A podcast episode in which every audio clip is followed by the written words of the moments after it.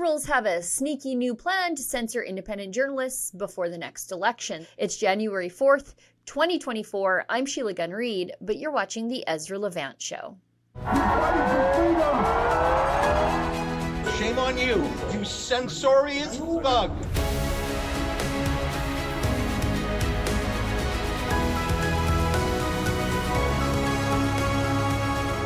Might be 2024, but the liberals are, of course, the same old censorious liberals, hell bent on using all the mechanisms of government to censor their critics and control what Canadians can see and say on the wild west of the internet. Of course, I'm not just talking about Bill C 11, that's the Online Streaming Act, which will force streaming platforms, which include Twitter and Facebook, YouTube, TikTok, just to name a couple, to adjust their algorithms for, quote, discoverability. Canadian government approved Canadian content will be what Canadians see first. You see, independent journalists moved away from traditional broadcast platforms to reach the viewers where they are. And so, frightened by the effectiveness of those independent content producers, the Liberal Canadian government seeks to limit their reach and silence their voices in favor of hand picked content creators anybody who escaped the terrestrial bureaucracy of the Canadian Radio Television Commission, the CRTC, is now being put back under it. What was meant for terrestrial, old timey radio and TV is now being expanded to control the internet. And then, of course, there's Bill C 18 because if the Liberals didn't get people like me with C 11, they're going to get us with this one. This is the Online News Act or the Online Shakedown Act. It forces social media companies to pay the producers of news content if a user of the social media platform shares a link. It's like the newspaper company getting paid by the paper boy because the paper boy delivered the newspaper. You know, it makes sense if the newspaper pays the paper boy, but Justin Trudeau flipped the script because in the modern digital town square, Facebook, Twitter, Instagram, they're the paper boy. They're the vehicle for delivery, and up until now, they've been doing the delivery for free as long as they retain the ability to serve the content consumer up some tasty, tasty ads. It's a system that worked fine until independent media were able to break through the old ways of doing things to speak directly to their consumers on social media, which of course threatened the liberals. And as a side effect, it was a shakedown to provide yet another additional subsidy to the failed mainstream media companies. And in the end, it caused Facebook and Instagram, actually their parent company Meta, to turn off Canadian news link sharing, which in turn saw a traffic nosedive for mainstream media companies, and of course, a resulting ad revenue nosedive also. People bad at business making business decisions and getting bad results. Who knew that's how that would work out?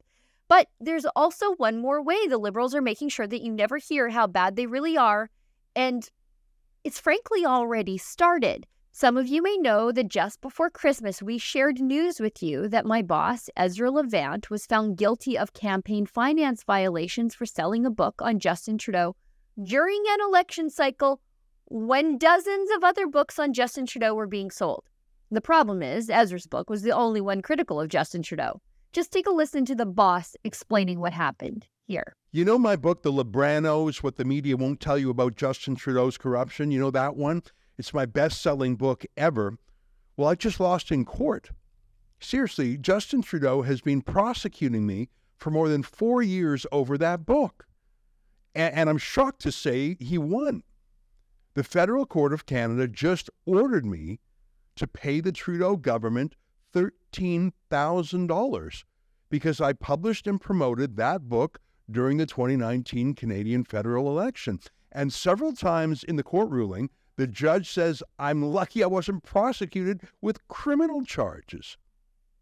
You can see the court ruling for yourself. It's 85 pages long, but we've put it on our special website we've set up for this case, saverebelnews.com.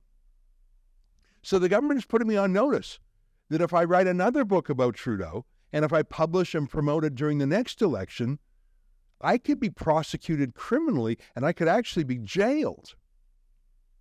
Guys, I've got to tell you, I am writing another book about Trudeau right now, and I am going to have it out in time for the next election, which is why I need to appeal this court ruling but not just for me, for the sake of freedom in Canada for everyone. This has never happened before in Canadian history. No other author that I've heard of, that I know of, has ever been prosecuted by Elections Canada for publishing and promoting a book that is critical of a politician.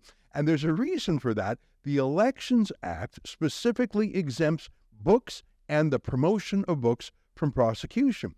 See, Elections Canada claims that my book, The Libranos, was illegal as if it were some campaign donation or something, and that I had to register with the government and tell them my business plans and disclose my finances to them and have them improve approve everything in advance like a political party would have to do.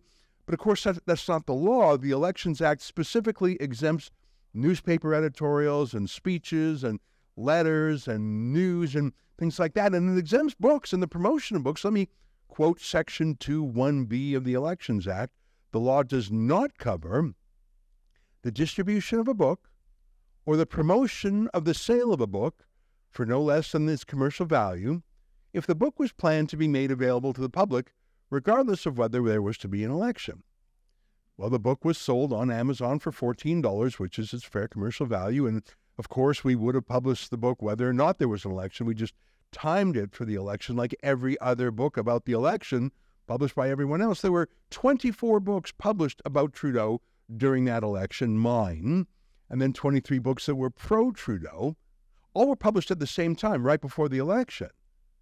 But mine was the only book they investigated and prosecuted for four full years now. It's outrageous. Like, when else would you sell a book about how bad Justin Trudeau is at government, except when Justin Trudeau wants to form the next one? I mean, that's why everybody else was selling their books at the exact same time except their books were talking about how mm. great Justin Trudeau is at government. They were pumping the tires of Justin Trudeau.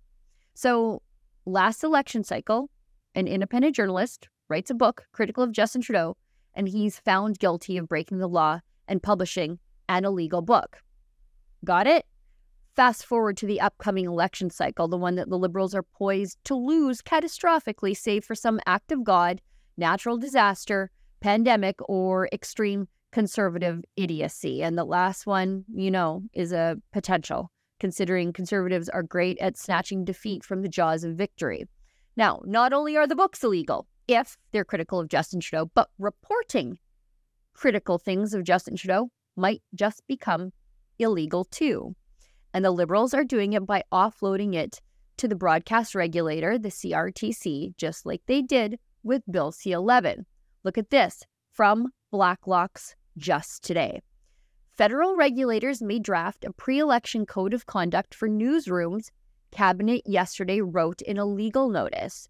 The Department of Heritage said under Bill C 18, the Online News Act already in effect, newsrooms are subject to CRTC guidance on ethics. The CRTC may regulate the following areas, the department wrote in a regulatory impact analysis statement creation of a code of conduct, and a complaint process pertaining to how groups of eligible news businesses are to be structured and their conduct under the Act.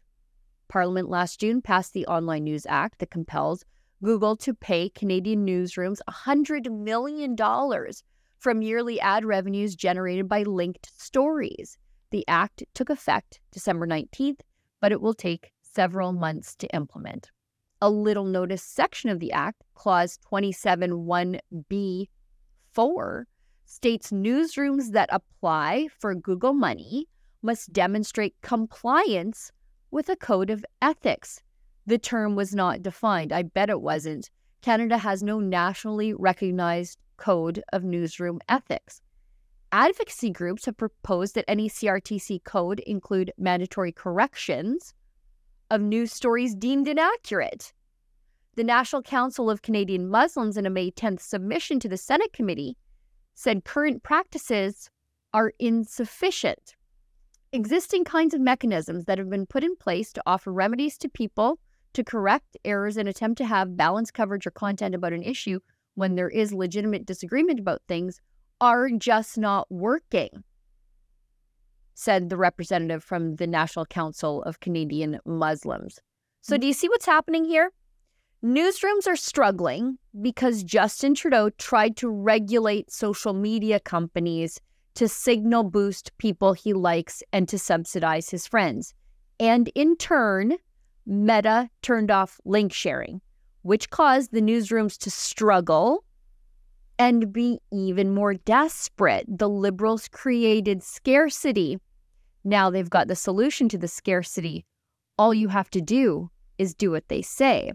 Now, if these failing media companies want some of that sweet Google money to make up for the traffic and ad revenue shortfall caused by Justin Trudeau's shakedown, the news companies need to comply with a government code of conduct for journalists. The government is going to make sure that Canadians are fully indoctrinated into the liberal way of thinking, even if it means the liberals have to censor, smother, or bribe the entire mainstream media along the way. Desperate governments down 10 points do very desperate things. Stay with us. The boss, Ezra Levant, joins us after the break to discuss this new code of conduct being handed down to journalists.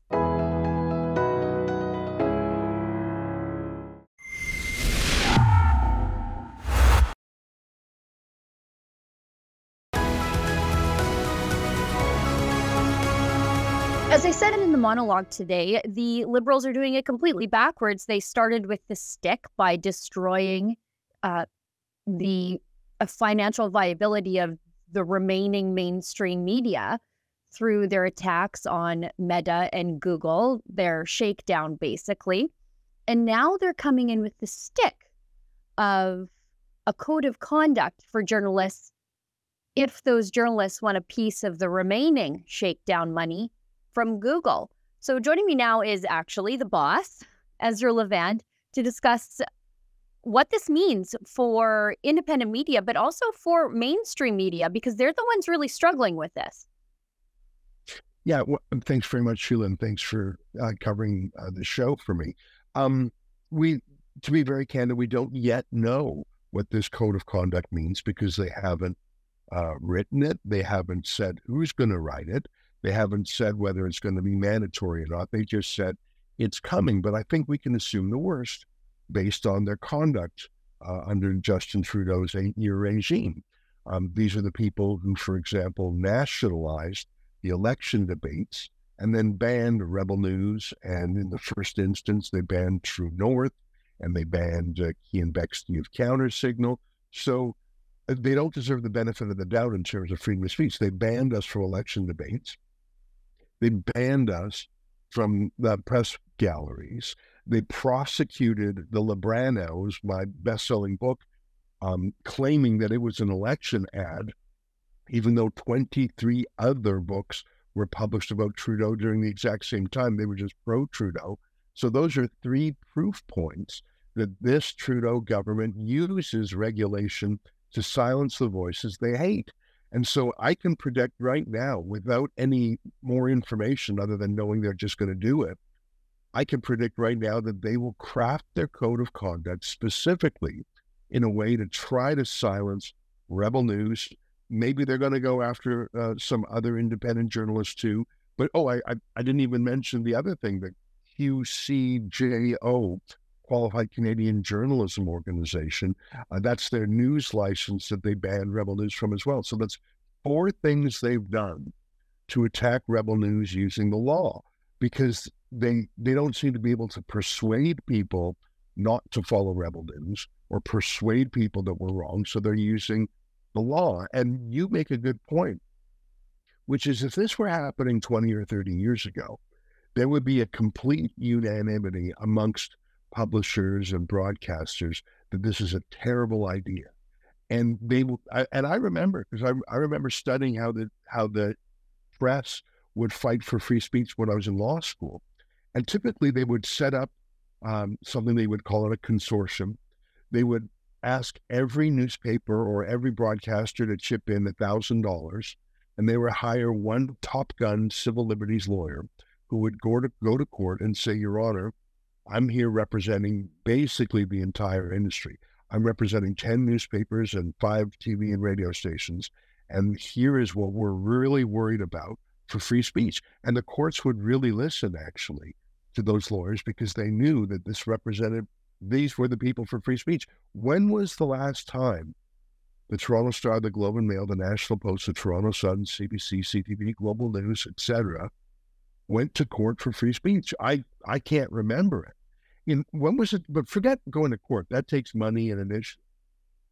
When was the time they even spoke out against this? And so, what we're going to see, Sheila, I predict, is a code of conduct that it gives them enough wiggle room that they can basically ban anyone they want. I, am right now. I, I know how they're going to come at us. They're going to say, "Oh, Rebel News, you advocate for things too much." Oh, really? Do we advocate for COVID vaccines? Do we advocate for the theory of man made global warming and net zero? Do we advocate for bans on firearms? Do we advocate for all of these things that the Toronto Star and the CBC advocate for every single day? We're uh, so what I'm saying is they're gonna they're gonna try and differentiate us on a principled basis. They're to try and craft this code of conduct in a way that blocks us but they're not going to be able to. And the reason I know that, Sheila, is because that's what they tried in 2021 to keep us out of the leaders' debates. They had this very lengthy rule book. And we went to the judge and said, Judge, they can't stop us claiming we're we are too opinionated, but let the Toronto Star in, but let the CBC in. And the judge agreed. But they're going to do it anyways. And they're going to force us to go to court. And they're going to, and we're going to have no allies. Um, but that's our role these days. I tell you, 50% of what we do is journalism, but 50% is fighting for the freedom to do journalism. It's it's upside down times. It's very sad. Yeah, and the liberals are doing something very crafty and very cagey, doing their best to keep their hands clean. They're offloading this, like they did with Bill C 11, onto the CRTC. So they're saying, oh, it's not us that's coming up with this stuff. It's the CRTC. They're at they're an arm's length bureaucracy. But as conservative Senator Pamela Wallin, a former journalist herself, points out that she is fully aware that there's almost daily contact between the leadership of the CRTC mm-hmm. and directly into the prime minister's office. So this isn't just some bureaucrats and tall foreheads in a corner office coming up with this stuff. This is censorship coming directly out of the prime minister's office.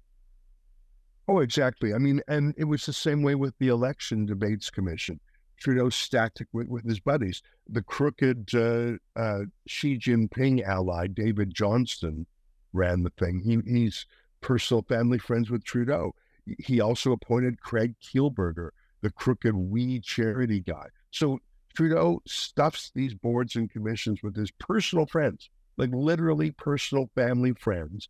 They get paid huge uh, commissions and salaries to do it.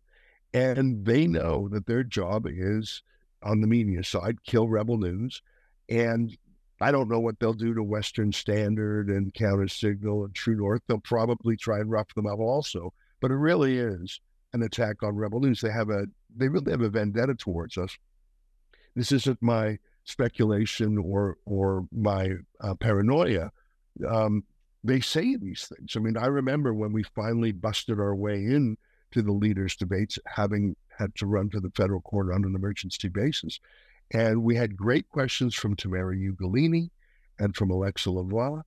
And, you know, the ink wasn't even yet dry on the ruling by the federal court that we were indeed allowed to be there. And, and Trudeau said, no, no, I disagree with the court. I don't care what the court says. You guys aren't even real journalists. Remember this clip, Sheila? Take a look. The only reason that I'm allowed to ask you this question is because today the federal court ruled that the government doesn't have the right to determine who is or is not a journalist. This is the second election in a row that the court had to overturn your government. Do you still insist on being able to make that decision and why? First of all, questions around accreditation were handled by the press gallery and the consortium of uh, networks who have uh, strong perspectives on quality journalism and the important information that is shared with Canadians. Uh, the reality is organizations, organizations like yours uh, that continue to spread misinformation and disinformation on the science around vaccines, around how we're going to actually get through this pandemic and be there for each other and keep our kids safe is part of why we're seeing such um, unfortunate uh, anger and lack of understanding of basic science. And quite frankly, your, I won't call it a media organization, your group of uh, individuals uh, need to take accountability for uh, some of the polarization that we're seeing in this country. And I think Canadians uh, are cluing into the fact that uh, there is a really important decision we take about the kind of country we want to see. And I salute all extraordinary hardworking journalists that put science and facts at the heart of what they do and ask me tough questions every day, uh, but make sure that they are educating and informing Canadians from a broad range of perspectives, which is the last thing that you guys do. So, I mean, look, it, what what's so disappointing? I mean, Trudeau is going to be Trudeau. He he operates through bribes. He does so personally. He he personally operates through bribes, and I think he understands uh, that his tribe works on bribes. So they, like you say, Karen and Stick, they have hundreds of millions of dollars in bailout money for their friends in the media. They have sticks and bats for their for their enemies. But where are the so-called watchdogs? Where is the Canadian Association of Journalists? Where is the Canadian Journalists for Free Expression? That's a lobby group. Where is PEN Canada? Where is the Canadian Civil Liberties Association? Where is um, uh, Amnesty International? These all used to stand up for freedom of speech, but in the press, but they're silent. And I think it's because their members are completely on the take. I, I used to be a little bit involved with the Canadian Association of Journalists, and um, they've completely transformed themselves into a money grubbing, money grubbing lobbying machine. Um, they're very active, Sheila. Just they don't care about freedom of the press. They care about extracting, wringing out maximum taxpayer benefit from Trudeau. So of course they're not going to bite the hand that feeds. Um, it, it's really a sad thing to see. And I think you're going to see more and more scoops being broken by the New York Post and the Daily Mail of London. And the reason I say that is because pretty much every single Canadian journalist is uh, compromised. And I'm not saying that they all go out. I mean, there, there's some good journalism in this country. I, I won't, I won't deny it.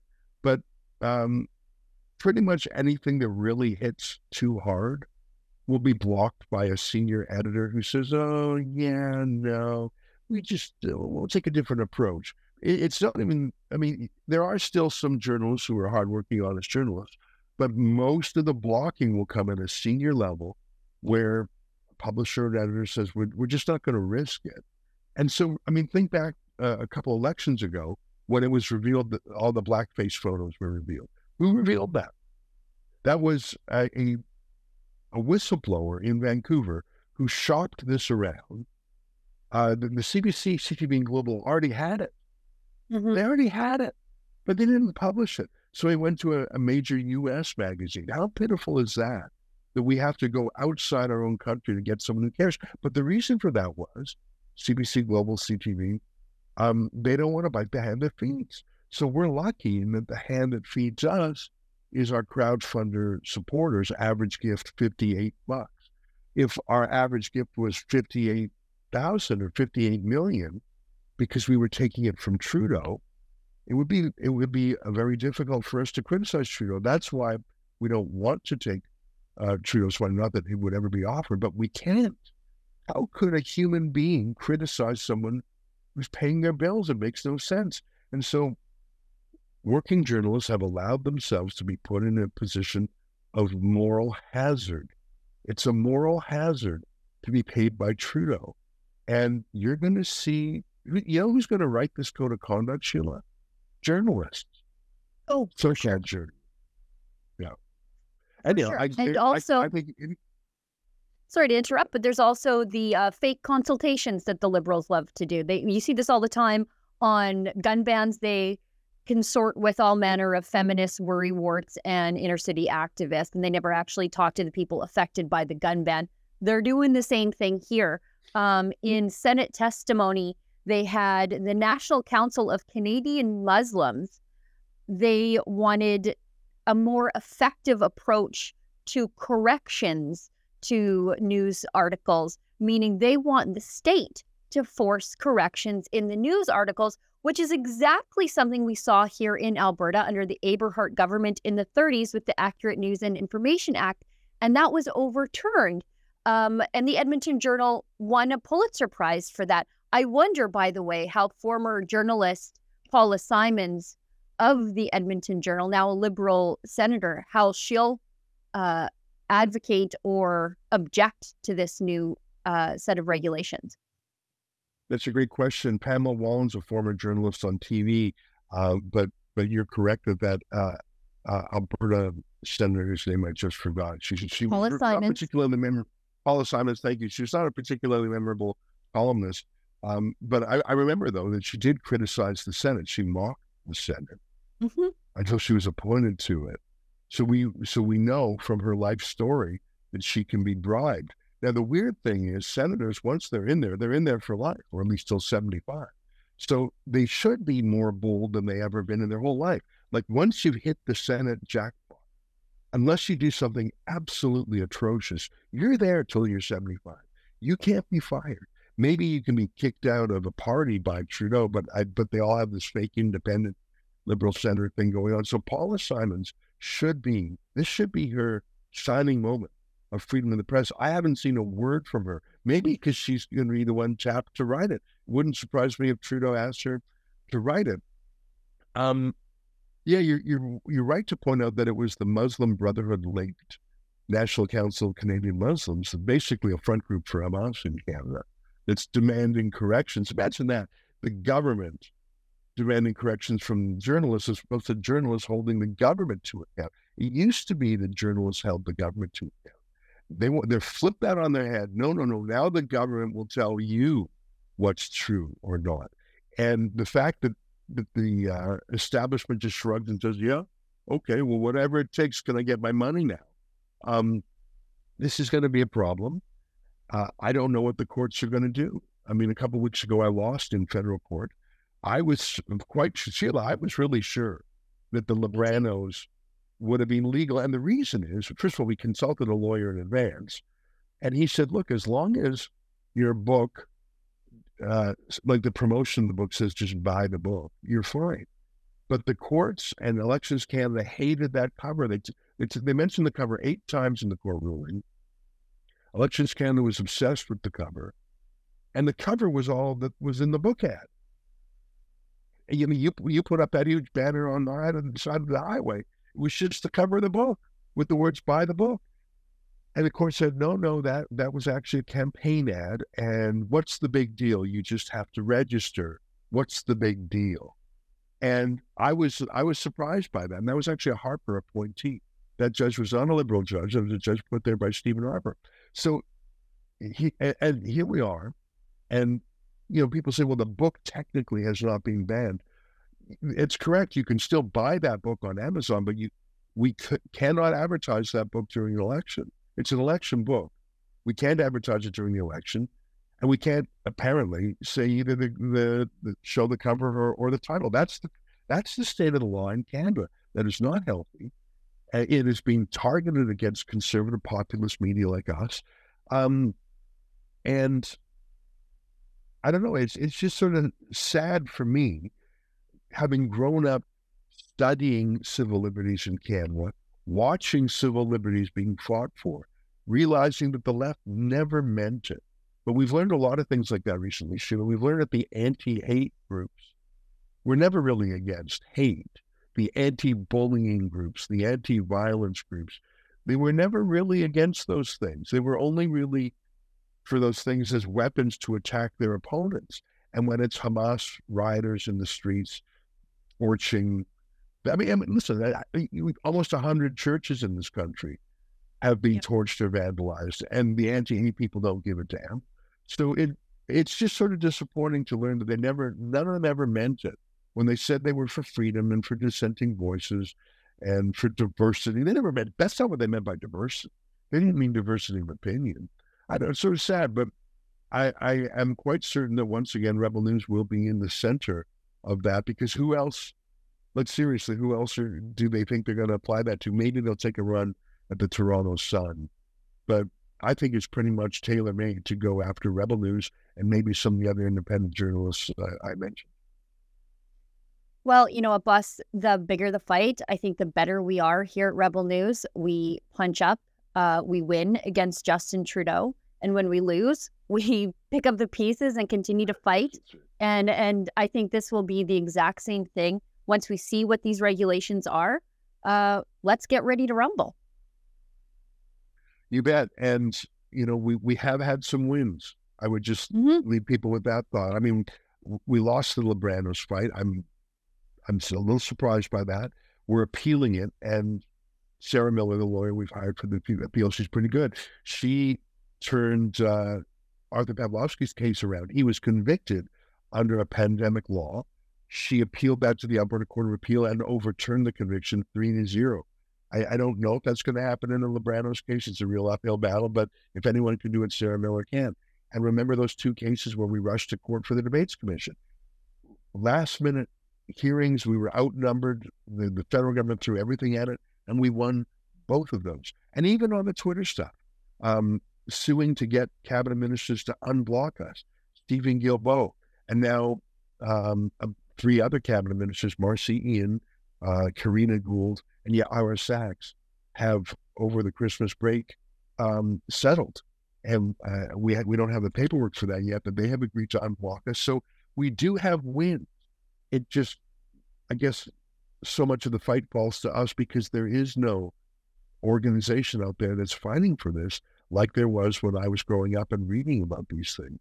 I I, I remember every time there was a court case for freedom, there was a lawyer for the consortium, which is what they called it when all these TV and radio stations got together to fight for freedom. Could you imagine that happening today? The CBC and CTV and Global and Globe and Mail and Star and Sun, each chipping in a couple grand to hire a lawyer for freedom. It's unthinkable. It was a beautiful thing in retrospect. Like like they would get over their differences, they would get over what competitive rivalries they had, and they would send a lawyer to court to say, We're here for everyone. That is so unthinkable today, mainly because the institutions I've just listed do not actually believe in freedom today. They're just money making ventures. In the case of Postmedia, they're owned by a New Jersey uh, asset management firm called Chatham. In the case of the CBC, obviously, they're just a corporation owned by the government of Canada and used by Trudeau as his personal soapbox. And uh, in the case of CTV and Global, they are so deeply um, reliant on the favor of the CRTC. Uh, but they do what Trudeau says, much the same as the CBC does. And now all the newspapers are in the bailout side of things. So there really is no one left, Sheila. I've already listed the handful, of, like it's less than 1% of the media in Canada that is free. And what, that's what's so crazy. Trudeau does not need a code of conduct for those No. big media companies I just listed. You listen because they, they don't offend him. They don't engage in quote misconduct. They're extremely obedient. Why does he need this code of conduct when he's got he's got 99% of the media in the palm of his hand? Because he's obsessed by that last one percent. And I know why. I, I think of the metaphor sometimes of a hundred candles in a room. And and you can blow out 99 of them. But if that last candle is still lit, it's not dark. I mean, it's it's it's darkish, it's darker, but there is still light. And and in fact, that last one candle, the difference between 10 candles burning and five candles burning is great. The difference between five candles burning and two candles burning is great. But listen, you and you knock it out from two candles to one candle, it's a lot darker. But that last candle actually makes more of a difference than any other candle before it when you think about it, because that is the last candle between light and absolute darkness. And so Trudeau, who wants to snuff out all the light of public scrutiny, that last damned candle is the one he wants to snuff out more than any of the others. The mm-hmm. first candle he blew out, there's a hundred candles in a room. He blows out the first candle, didn't even make a difference. The first 50 candles he blew out didn't even make a difference. But as he gets down to total darkness, it's that last Dan, why won't it go out? Why can't I blow out that candle? Blow it out. That's what he thinks of Rebel News. And and we will not go easily, I'll tell you that. Yeah, I laugh because the last time the mainstream media ever got together and worked together on something, I think it was to block us from joining a press gallery. yeah, yeah, you're right. How pitiful. Yeah. Uh, boss, thanks so much for, well, coming on your show. Um, wait to have you back in the studio so that you can do all of this. right on. Thanks, my friend. Thanks, boss. Your letters to Ezra unceremoniously read by me up after the break.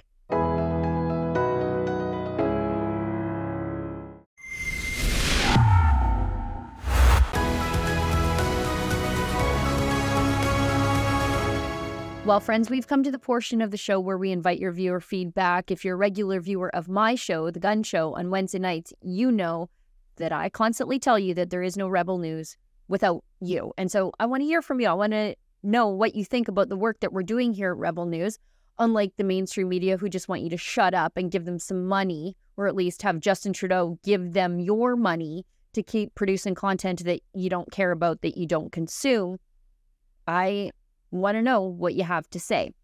And so we've got some letters to Ezra.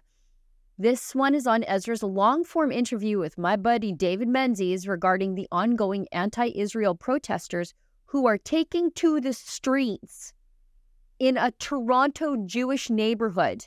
And they're doing it all with police protections. Let's just think about that for a second. They say this is anti Israel and that there's some sort of distinction between being anti Israel and anti Semitic, then why are they protesting Jewish neighborhoods in Toronto? Anyway, Cat Reed 4205 writes I'm sorry that people don't understand what being a Canadian means. We accept everyone regardless of faith, race, or orientation. Even radicals and war criminals from every war since World War II. This needs to stop. Yeah, I mean, this is the government that gave a standing ovation to a Waffen SS actual Nazi in the House of Commons. You know, that takes some work to dig up one of those guys. There's not very many of them alive left, and the ones that are alive still are trying to hide from war crimes trials. And so, of course, of course, Justin Trudeau's government is going to turn a blind eye as the Hitler Youth 2.0 march through Jewish neighborhoods in Canadian cities. Mr. Higgles, if that is indeed your real name, writes one sided hate laws, government sanctioned hate. Disapproval is against the law. Yeah, that is true. Um, that there is a difference in policing here, isn't there? Um, it took one uh, planted Nazi flag to paint the entire peaceful freedom convoy as a bunch of neo Nazis or at the very least crypto Nazis instead of just peaceful Canadians from all walks of life who just wanted a return to normal and their charter rights respected by the government. And yet, you see slogans of genocide from the river to the sea being chanted in the streets. Jewish schools and synagogues are being firebombed. Jewish owned grocery stores with no ties to Israel being victims of arson in Toronto. You see stores being pamphleted and we've seen protesters, counter protesters, like uh, Iranian refugee Salman Sima assaulted in the streets, his shoulder dislocated by these people. And we know that uh, a lot of these protests are Iranian regime backed.